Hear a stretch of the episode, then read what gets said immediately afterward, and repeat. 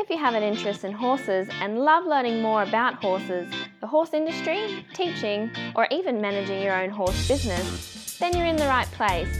We would love you to join us on our mission, which is to improve the lives of horses around the world through the education of riders, handlers, and trainers. So get comfortable, listen in, and enjoy.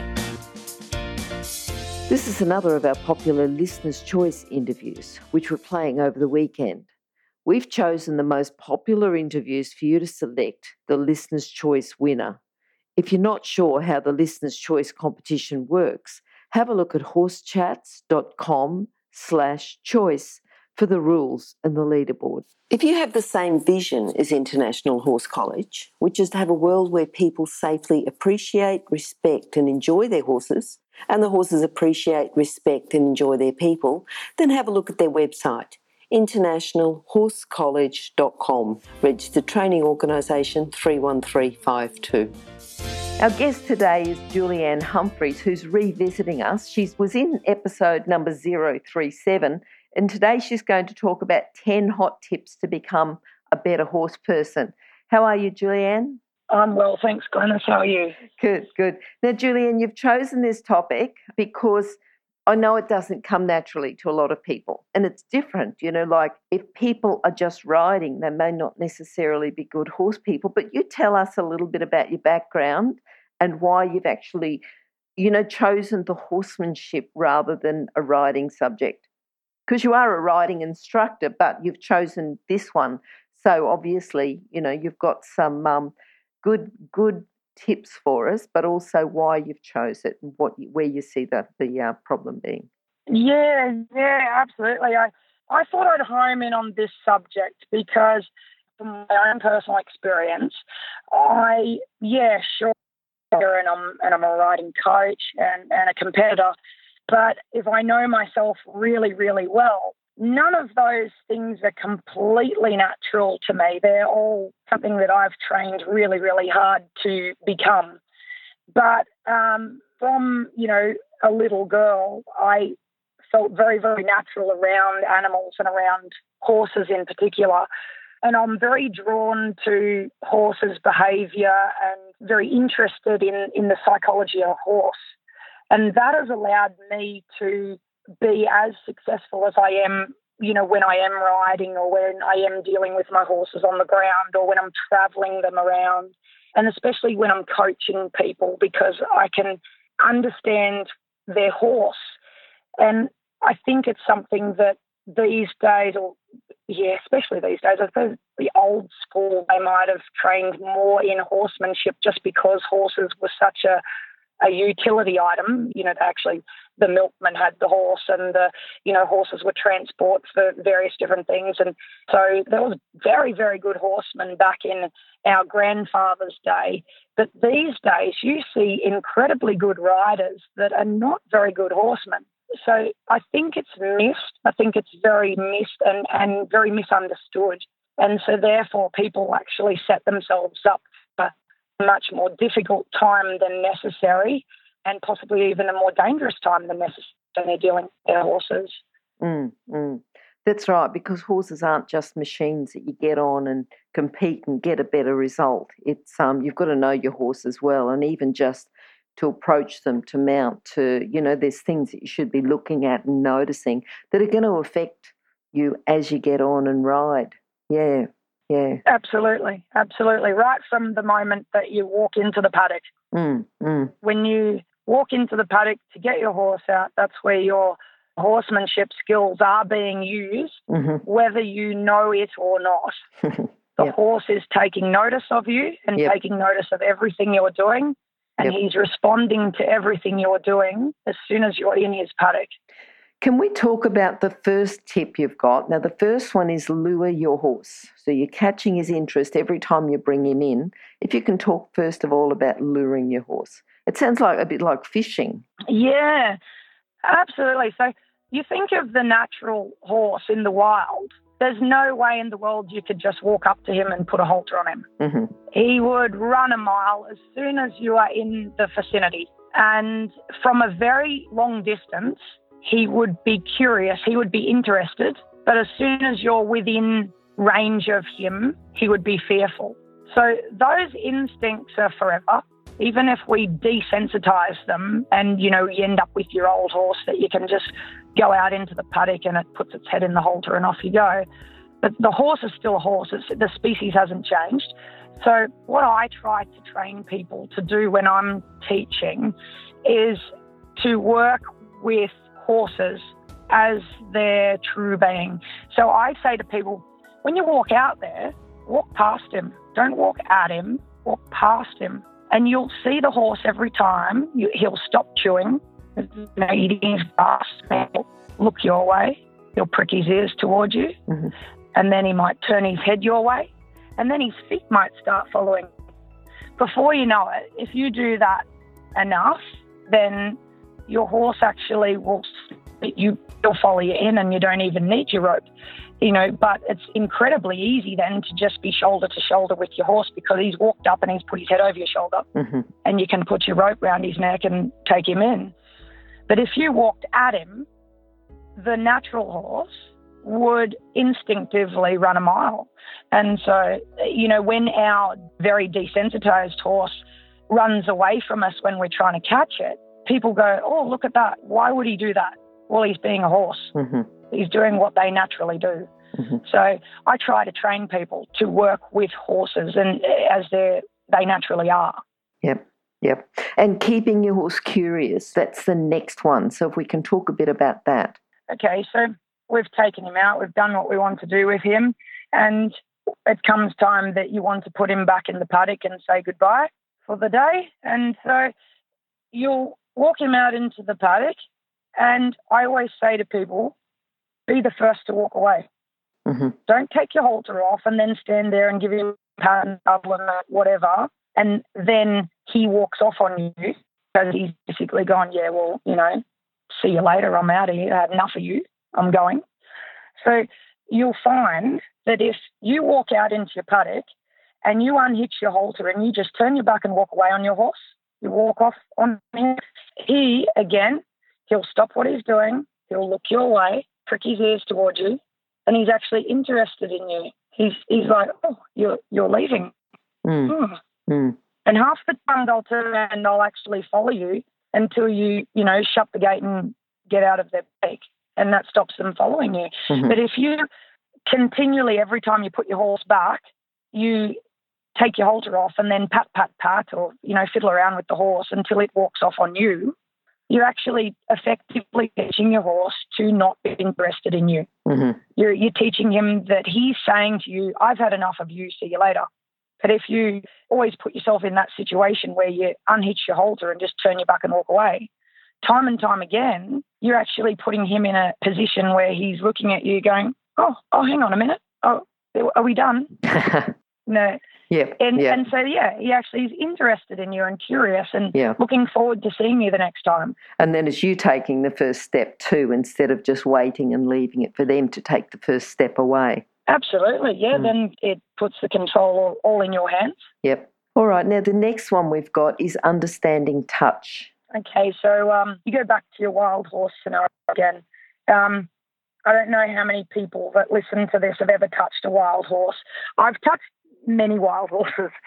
I've gone and gotten horses out of the bush and brought them home, and I've um, uh, horses off studs that. Um, you know, what they used to do is they'd have hundreds and hundreds of horses on their stud that I used to break horses in for.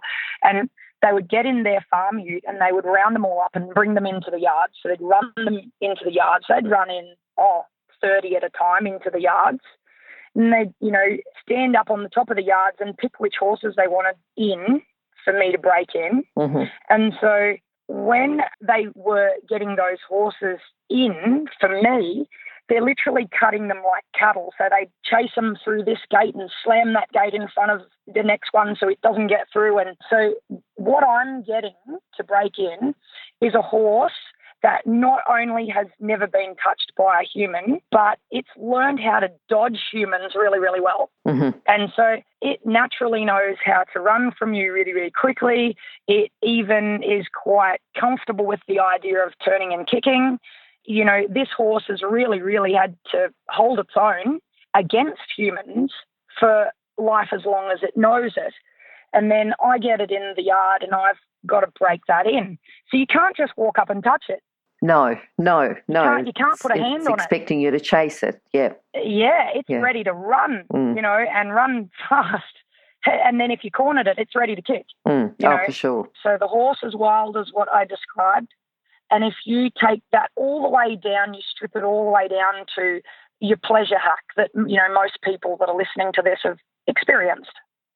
Okay, so that pleasure hack is still the same species as the one that I was in the yard with, that was really quite wild and ready to run away. hmm So naturally, it still responds in the same ways to touch.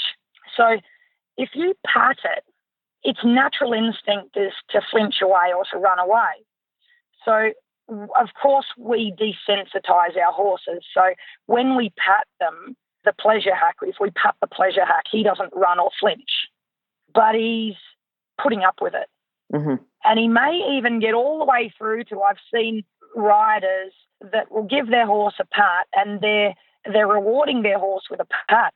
And the horse actually becomes conditioned to understanding my rider is happy with me, it's the rider is giving me a pat. But that's not its natural behavior. That's the horse being conditioned to understanding that pat means good. hmm Okay, so its natural instinct is to run away or flinch from the pat. So the patting is that's like bagging him down when you when you're breaking him in. That's a that's any Mm, short mm. sharp pressure Yep. horses naturally yield from. So a pat is a short sharp pressure. So patting is desensitizing. So if the horse is you know, let's say the horse is a bit too sensitive. If he's, you know, like, you know, sometimes they might get a little bit sensitive, or he's, he's at the show and he's feeling a bit, a bit wide and a bit sensitive. I'll actually pat pat the horse down hmm to make him less sensitive. If I want to reward the horse and soothe the horse, I'll rub him. You never see a horse pat another horse, do you? No, no. And you, so you're really No. defining the difference here between the pat and the rub. Yes. Yeah. Yes. Yeah. So you've got to understand when Mm. you touch the horse what you're actually doing and what Mm. effect you're having on the horse. Yep. So you notice the horse with, with its companion horse, they'll rub each other, they'll Mm. sort of scratch each other with their teeth and they do all of this and they even sometimes you'll see them necking each other and, and giving them, you know, nice little massage and a little scratch just in front of the wither. Yep. That's actually clinically proven to lower their heart rate. Mm. Mm. It soothes them. Yep. It's really, really soothing for the horse, you know, and that's a, you even get a tiny little foal, and once you can get a hand on him, if you start scratching him and rubbing him, he loves it.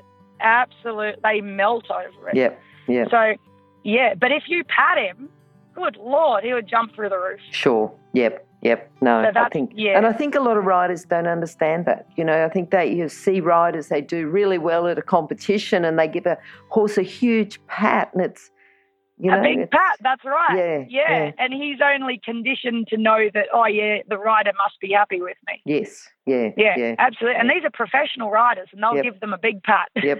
Yep. Yep. Sometimes I think it's more for show. You know, just to yeah. yeah, than for the it horse. does yeah. make you wonder. But Yeah. but it's I think honestly, I think many, many riders they might get taught to ride really, really well, Mm. but a lot of people don't get taught Don't to be very good horsemen. Yep. Yep. Yeah. They don't understand the theories. Yeah. Let's move on to the next one, which is Sure. positioning yourself in the right place and at the right time. Yeah. Know that if you're in front of its eye, hmm the horse is going to be wanting to move backward. Okay. So any short, sharp movement, short, sharp pressure, short, sharp sound, hmm horses move. And even if you go all the way, strip it back to the wild horse, if you're in front of it, he's going to move backward. Yeah. Yep, He's yep. not going to come forward while ever you're in front of him Yes. while ever the pressure is in front. You apply pressure in front of the eye, they will not move forward. hmm Put your pressure behind the eye and they will move forward. hmm hmm You'd be amazed how people don't get that. and so they're trying to lead their horse along and they're dragging it by the mouth. yep. They're, they're in front of their horse trying to make it go faster when they're Mm. leading it. Even just subtly, you know, within lunging, and I know we're going to leave lunging to another time, but You know, the, the Mm. rider's just got to move slightly and have the horse just at this wrong angle, and the horse just stops. And they, they go, what, what happened? Well, you're in front of the in front of the horse. Yeah, Yeah, Yeah, that's right. You get that triangle when you're lunging. Mm, you get out mm. in front of his eye, that angle of Yep. your your position. You get that out in front of his eye, and he will stop. yep, yep. Yeah, you put your angle behind eye, and he will go. So Sure. whether he's free in the yard, whether he's lunging, whether he's leading, you know, Mm. it's just where the pressure is at any particular time. And so your body position has a huge bearing on that because, as say, you look at the, the wild horse and just your presence alone is Mhm. pressure. hmm Yes. Yeah. Yes. Yep. All right. Now the next one is, um, you know, it's probably going to be a bit of safety here as well, but be mindful of where and how you and also others are standing. We know horses go forward if the pressure is from behind. hmm Okay.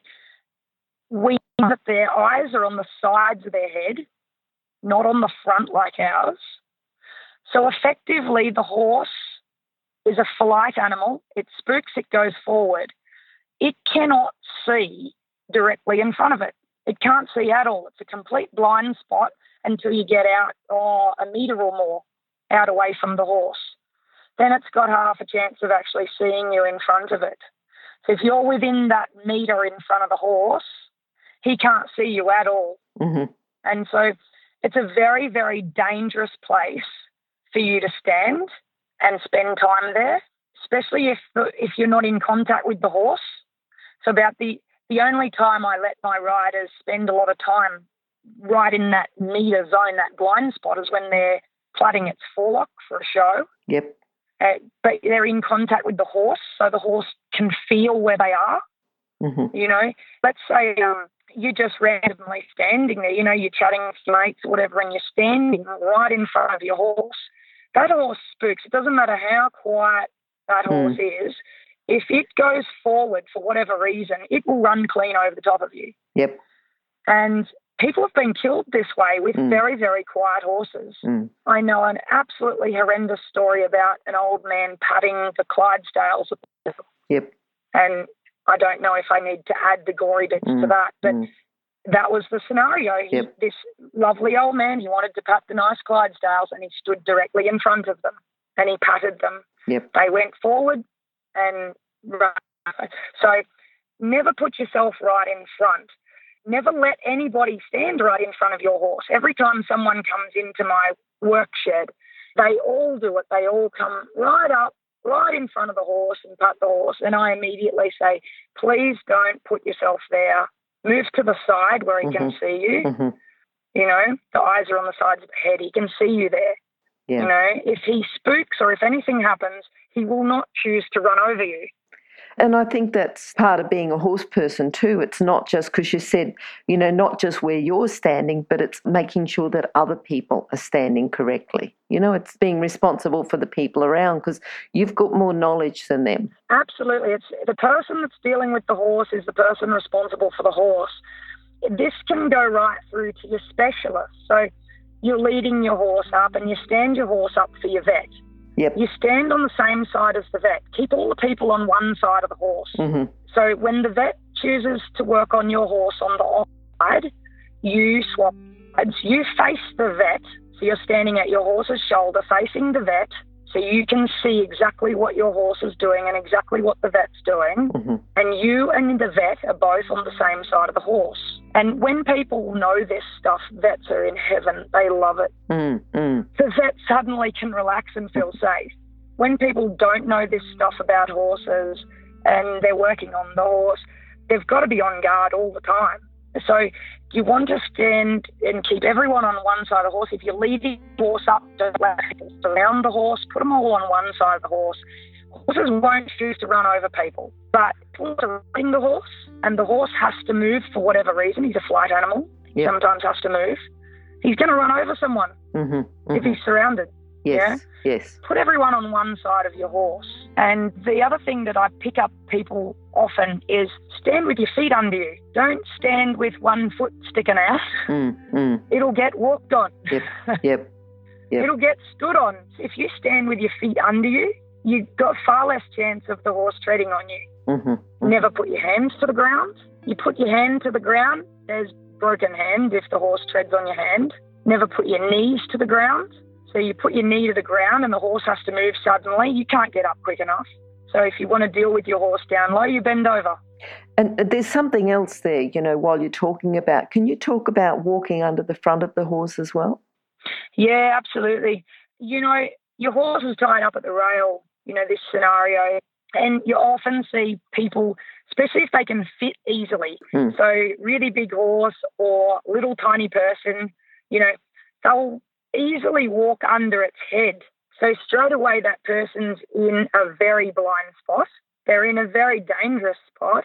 And they're very likely to bump their horse under the jawbone. And there's that's a really sensitive spot. Mm-hmm. So, you know, you get the little kid wearing their helmet and they walk under the front of the horse. They bump the jawbone with their helmet. They don't even realize because they've got a helmet on, but all, Yep. all of a sudden, all hell breaks loose. and there's a little kid under the front feet of the horse Yes. because the horse is pulling back, raising its front feet. Mm-hmm. It's panicking because there's something going on under it. It doesn't even know there's a human under there, but there's something scrambling underneath it, something possibly even squealing underneath it. So you get this almighty disaster that could have been so easily prevented if you teach your child just in contact with your horse. Mm. Keep, you know, always keep your hand on your horse. Yep. Walk around your horse. Walk around the back of the horse Yes. to get to the other side. yes. Never walk under the front, under its head Mm-hmm. when it's tied up. Yep. If it's not tied up, it'll just fly backwards and, you know, some you just, you just have to get up. But if it's tied up, never ever go under the front of it. Yeah. Mm. All right. Now we're talking about the horse's natural behaviour. We want to talk about understanding the horse's natural behaviour before taking action. Yeah, absolutely. So, so often this is very misunderstood. I'll give you a couple of scenarios here.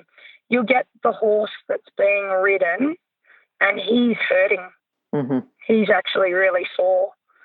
And so he's giving whatever behaviours because he's sore, whatever it might be. He could be pulling his head around, he could be trying to threaten to stop and jack up, he could be not holding a good quality gait. You know, he keeps dropping out of the canter. He might not want to canter on a particular lead. Mm-hmm. So whatever the you know the thing is there, if he's hurting, there's no way in the world any amount of horsemanship is going to fix that. He needs a specialist. Mm-hmm. Okay.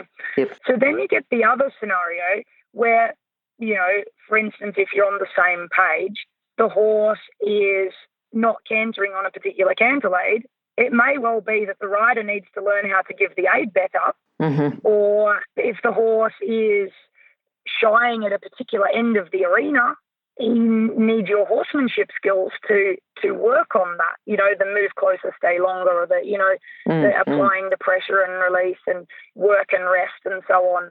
You know, there's methods that you know horsemanship methods you can use that can fix these issues. But it really takes a horse person to know if it's horsemanship that's going to fix the problem or you need a specialist. That's the tricky part. Yep. That's the risky part, and that's why it's so misunderstood. and so gone wrong many, many times. You see people that, you know, they'll go buy their horsemanship video or whatever, and they'll sit on the couch and they'll watch you know, and they try and learn what, what, you know, try and take in the information. Then they go out and play with their horse and try and do what they saw on the video. That person is actually a beginner, you know, it really is important, I think, like, and this is where I've been so fortunate to learn this stuff from a good horseman. Mm. You know, um, I have been fortunate over the years to, to spend time with some really good horsemen, and some people are people you've never heard of before, and other people are, you know, reasonably famous in our sport. Mm-hmm. But people that have taught me a lot over the years, and I've used this knowledge and training methods on many, many horses of all different breeds and ages and stages of training, and been able to be successful, I guess, with, with all different horses. Mm-hmm. So, yeah, it is often tricky to figure out what, you know, exactly what's going on. Is the horse sore or is the horse? And I say to people, look, you need observation time Yes. So if your horse is not doing something exactly right, you actually need to, you know, don't pack him up for the day. You know, actually just tick him over and just see does it get worse, stay the same, or get better Mm-hmm. Mm-hmm. with work, you know, or if you change a piece of gear, does it get worse, stay the same, or get better? Yep. Is it happening just in one corner of the room, or is it happening anywhere you go? Mm-hmm. Mm-hmm. Yep. Yeah, observation. Observation is huge. It's the biggest key. Okay. All right. So observation time. Mm. Tell us a bit about Mm. applying pressure and asking your horse to yield. Yeah. So, as we talked about, it, so pressure can be whether you're actually touching the horse, Mm-hmm. or it can be a sound, or it can be a movement. These things are all applying pressure to your horse. Okay, so a short, sharp movement, short, sharp sound, short, sharp actual touch, that's applying pressure to your horse. So it's really important that when the horse gives you even the smallest answer, to recognize that that's an answer Yes. and to take a little bit of pressure off. Mm-hmm. Okay, so sometimes I'll be riding the horse and you might give it a you know a little slap with the stick or you know a cluck or you know you'll apply some pressure in some way shape or form and the horse might give you an overreaction Yep. you know great Mhm. that's fine or the horse might give you not enough reaction but it has reacted so you go all right you know so you, you apply you know like you take a little bit of pressure off but then Mhm. of course the next time you apply pressure you might apply more pressure Yep. you know. So I heard a lady say one day, and I, I thought, this is great, I'll hang on to this forever. She said, You ask the horse, then you tell the horse, then you make the horse do it. Okay. So if every single time you apply pressure, you do it in these order, in this, these orders, like so, you'll find that nine times out of ten you only ever get to ask him. Yep. Yep. You just a very gentle pressure, and the horse goes, "Sure, I'll do what you know. I'll move forward, or I'll move sideways, or I'll move backwards, or whichever you know, whatever you want him to do." Mhm. And he might not do it perfectly, but if he's answering you, you can hone that, you can polish that. Yes. But if you get no answer, like nothing at all, Mm. you're in no man's land. You, you cannot polish that. No. You can't do anything with that. So you must get an answer of some description. Mhm. We don't really mind, you know, what the answer is. We just want him to answer us. We can sift through all the different answers he gives us until we find the right answer. Then you'll take all the pressure away, give him a really big rest. Mhm. Mhm. Just going to go on from that because we want to talk about pressure and release, or like pressure on, pressure off, move closer, stay longer, Mhm. and work and rest. So Yep. if you can sort of combine those together and talk about that technique. Absolutely. Okay, so let's use the scenario that the horse is a bit frightened to work in one corner of your arena. Mhm. You see this a lot. You see the spooky end of the arena. Most arenas have a spooky end, you know. So you don't start work there. You start work in the quiet end where the horse is comfortable. You get him going nice and forward, get him working, and you might work him reasonably hard. You might work him for quite a while. He might start blowing a bit. He might, you know, be, sweating. And so he's looking, he starts to look for a rest. Okay. So he's already yielded when you've actually applied physical pressure or sound, you know, so you, you put your leg on, you give him a cluck, give him a little, you know, stick, whatever it might be. He's moving forward. He's doing what you're asking him to do, but he's he's still not in the scary end of the arena. Yep. He's working in the comfortable end of the arena. So after a while, he starts kind of looking for a break. He's looking for a rest. Yeah. Mhm. Some horses don't. They're actually a bit trickier. You have to offer them a rest. You have to actually teach them what rest is. So you'll show them that when they are on the side of your circle that's closest to the scary end of the arena, you'll show them that that's the resting place. Mhm. So you might give them a little walk for a few steps, or you might halt them and let them have a little, Yes. you know, but yeah, you wait till you feel that exhale. Mhm. Yeah. And so then you move him on again, and you'll do that repetitively, and he starts to go, geez, it's actually really quite on that side of the circle. Yep. now then the circle starts to become closer to the scary end of the arena. So the horse is still coping. He's still saying yes every time you put your leg on. He's not arguing with you. He's not saying, no, no, no, I can't cope, it's too scary. He's saying, yes, I agree, I can, I can do that for you, mm-hmm. I can go forward. And so he's happily working along and he's happily getting a rest every time he's on the scary close side of the arena, on that side of the circle. You move that circle gradually while ever he's coping. You don't take him out of his coping zone. But your circle will actually, a little bit like a slow moving magnet, go towards the scary end of the arena. Before you know it, your horse is actually standing at the buckle, having a nice breather and a really big rest. And you might even hop off him and pack up for the day. Yep. In the scary end of the arena. Yep. If you repeat that a few days in a row, you'll be amazed how much your ogre has turned into the resting place and the comfort zone. Yes, so he's really looking forward then to going to the scary end of the arena. That's right. You've completely changed his mind about what that part of your arena is. Mm-hmm. Mm-hmm. Yeah, and this stuff you don't have to be Chris Burton to be able to do it. You just mm. have to understand what you're doing. Understand the technique and the combination of yes. techniques. Yep. And be patient enough yep. and be yep. deliberate enough and just and, and throw your watch away. Mm, mm.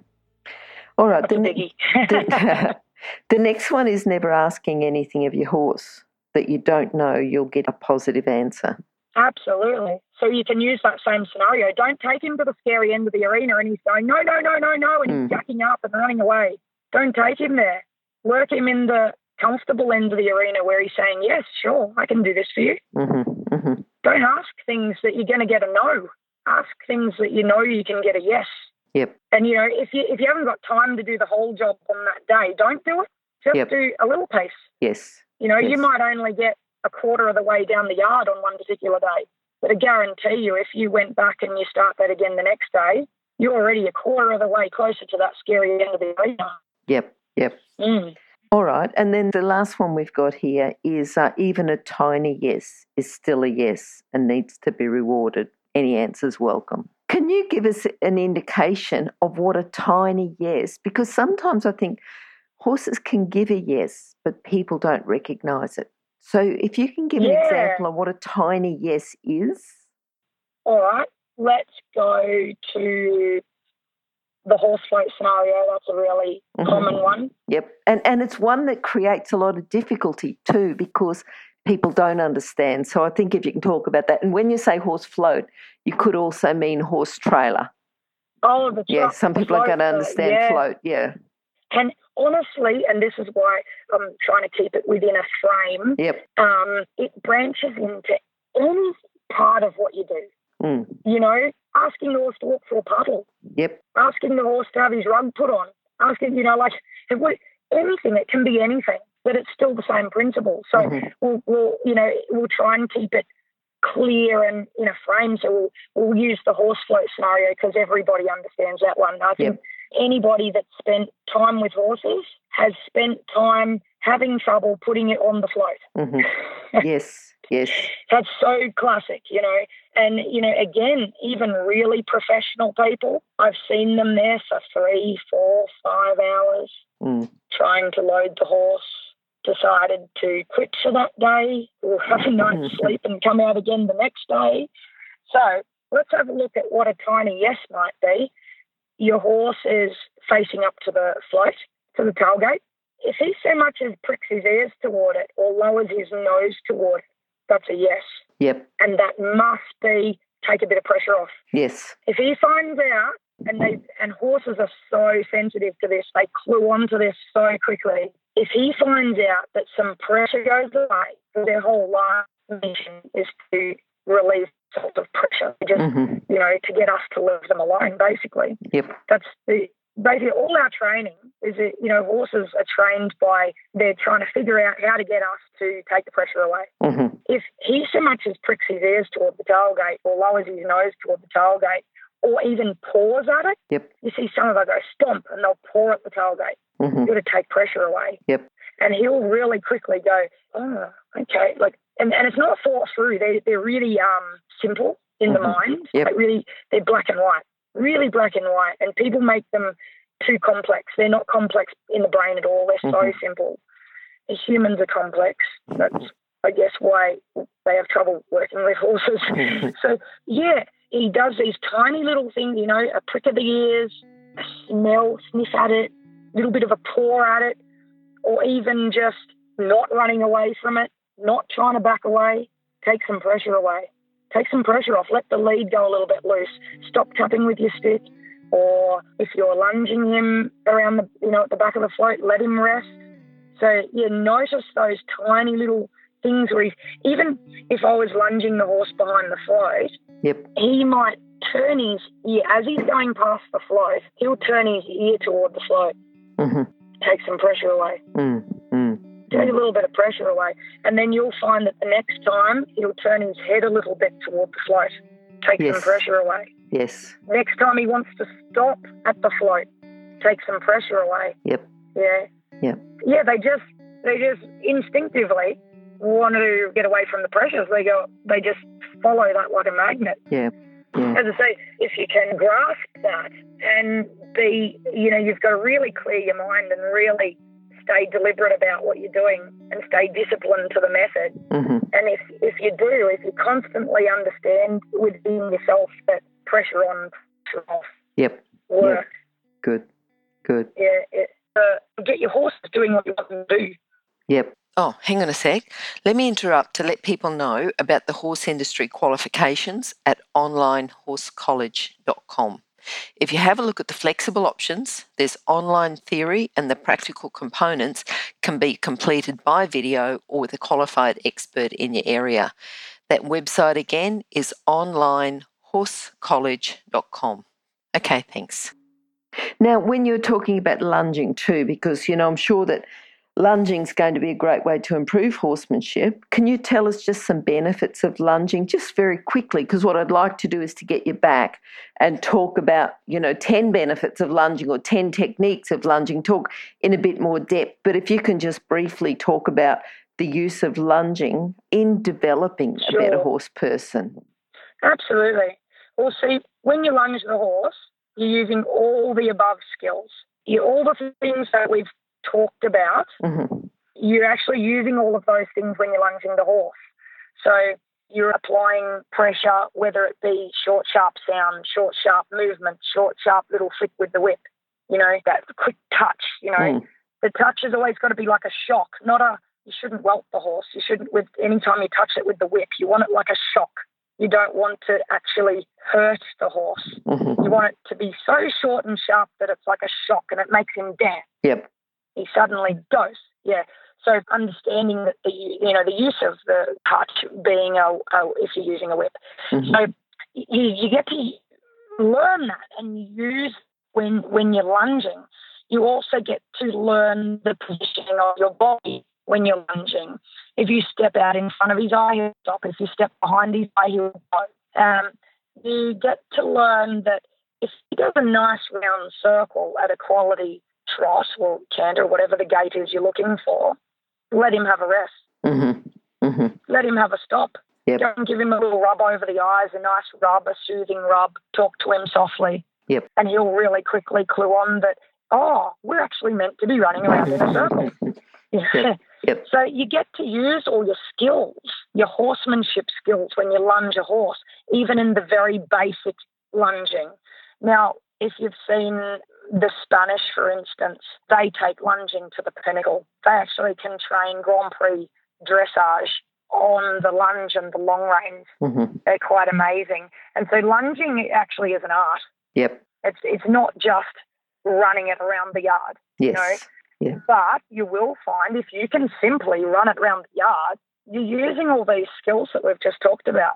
So I encourage everybody when they're starting out to learn to lunge and learn to Mhm. lunge well.